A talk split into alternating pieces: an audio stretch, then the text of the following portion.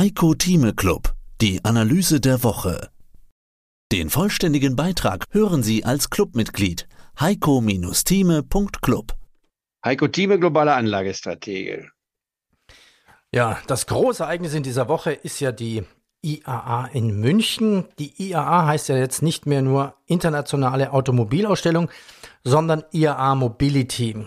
Hier geht es ja nicht mehr nur um Autos, jetzt würde jeder denken um Elektroautos, nein, da gibt es auch Fahrräder oder ähm, es geht über den sinnvollen Nahverkehr und es geht quasi um Mobilitätskonzepte.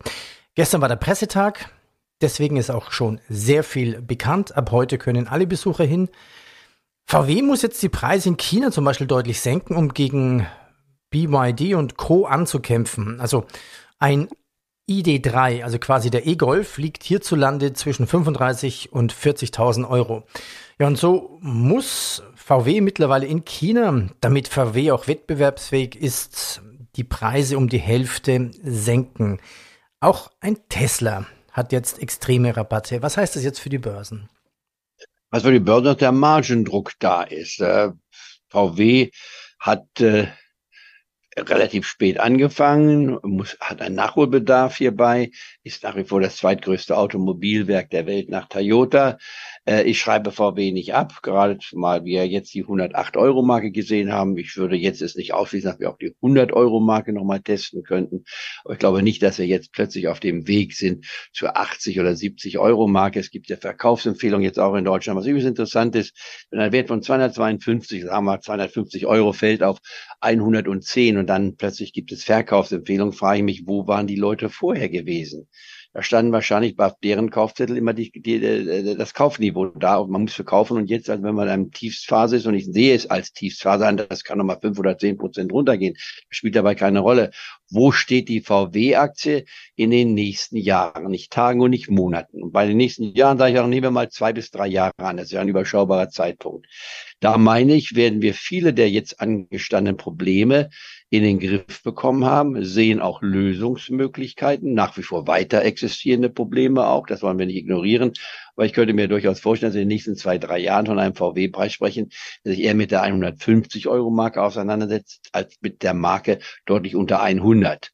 Äh, das ist eine Konzeptionsüberlegung. Da kann man lange drüber streiten, ob man recht hat oder nicht recht hat. Nur das Kurs-Gewinn-Verhältnis im niedrigen einstelligen Bereich muss ja irgendwo auch einmal dann wiederum eine Achtung bekommen, wenn man auf der anderen Seite Werte empfiehlt, die Kost-Gewinn-Verhältnisse haben mit dreistelligen Bereichen, also die über 100 liegen. Also deswegen bleibe ich dabei, die VW ist für mich ein absoluter Bestand. Wer sie nicht hat, um das gleich zu sagen, würde absolut heute VW kaufenswert sein. Wer sie schon hat, der wartet ab. Wer eine volle Position von drei Prozent hat, da gebe ich zu, das ist dann eine Schieflage von Heiko Thieme. Hier würde ich gerne unseren Clubmitgliedern zeigen, ich vermeide das Wort beweisen, aber ich würde fast auch glauben, ich kann es beweisen, dass in den nächsten zwei, drei Jahren derjenige, der heute die VW hat, wer sie heute kauft, wird in zwei, drei Jahren sich darüber nicht beklagen. Das wäre meine ganz klare Aussage. Das heißt, sie steht bei mir mit ganz oben auf meiner Liste. BMW kann man genauso nehmen, nicht wahr? Die haben auch sehr gute Produkte entwickelt. Mercedes ebenfalls mit seinen E-Autos. Das E-Auto kommt, das E-Auto wird verbessert und wir werden in den Ende dieses Jahrzehnts mit E-Autos Minimum mit einer Füllung 500 Kilometer fahren können. Wahrscheinlich steht da sogar eine 7 davor. Das reicht. Wenn man sich mal Persönliches anschaut, wer fährt denn schon mehr als 500 Kilometer am Tag? Das sind die wenigsten. Und wenn man dann das Aufladen reduzieren kann auf eine gute, knappe Stunde, dann ist das halt ein kleiner ein Kaffee, nicht wahr? Man einen kleinen Imbiss verbunden, dann kann man voll auftanken. Und wenn man bis dahin dann die Schnelltanksäulen auch sieht, wo man sagen kann, in 15 Minuten kann man 80 Prozent wieder auftanken, dann ist das kein Problem. Für mich wäre es immer noch ein Problem, jetzt ein E-Auto zu haben, weil ich einfach nicht auf die Karte gucken muss, wo kann ich eigentlich tanken, wo liegt was vor. Ich bleibe noch beim Benziner, aber das ist nun meine Generationsfrage, eine Altersfrage. Ich sehe keinen Grund, jetzt ein E-Auto haben zu müssen, zumal der Verbrauch bei den äh, Benzinern ja nicht sehr schlecht ist und man kriegt so viele Tankstellen, dass man da kein Problem hat. Aber letzten Endes, da gibt es eine Veränderung. Und wenn im nächsten Jahrzehnt wir uns die Sache anschauen, dann wird es wie folgt sein. Wir werden eine Batterie haben, die einen Bruchteil in den Ausmaßen ausmacht, wie es heute in den Autos ist. Größte äh, Gewichtsfaktor ist die Batterieseite. Sie wird von der Kostenseite her einen Bruchteil dessen ausmachen, was sie heute macht. in der ganzen äh, Struktur der Batterie, wie sie aufgebaut wird.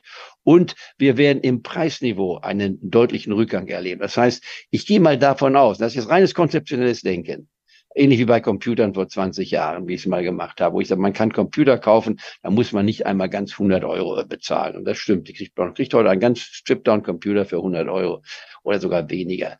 Die Sache ist die, man wird ein Auto bekommen, wo 10.000 Euro auf heutiger Basis tatsächlich äh, es einem ermöglichen, sich ein Auto zu kaufen. Da kriegt man jetzt nicht allen Komfort damit, aber das Auto hat vier Räder, hat ein, äh, ein, ein Lenkrad, hat auch Sitze und so weiter, alles drum und dran. Damit 10.000 Euro kann man es machen. Und das mit dem heutigen Vergleich ist natürlich, wäre sensationell. Und dann werden Leute auch wieder sagen, Mensch, ich will mir ein Auto kaufen.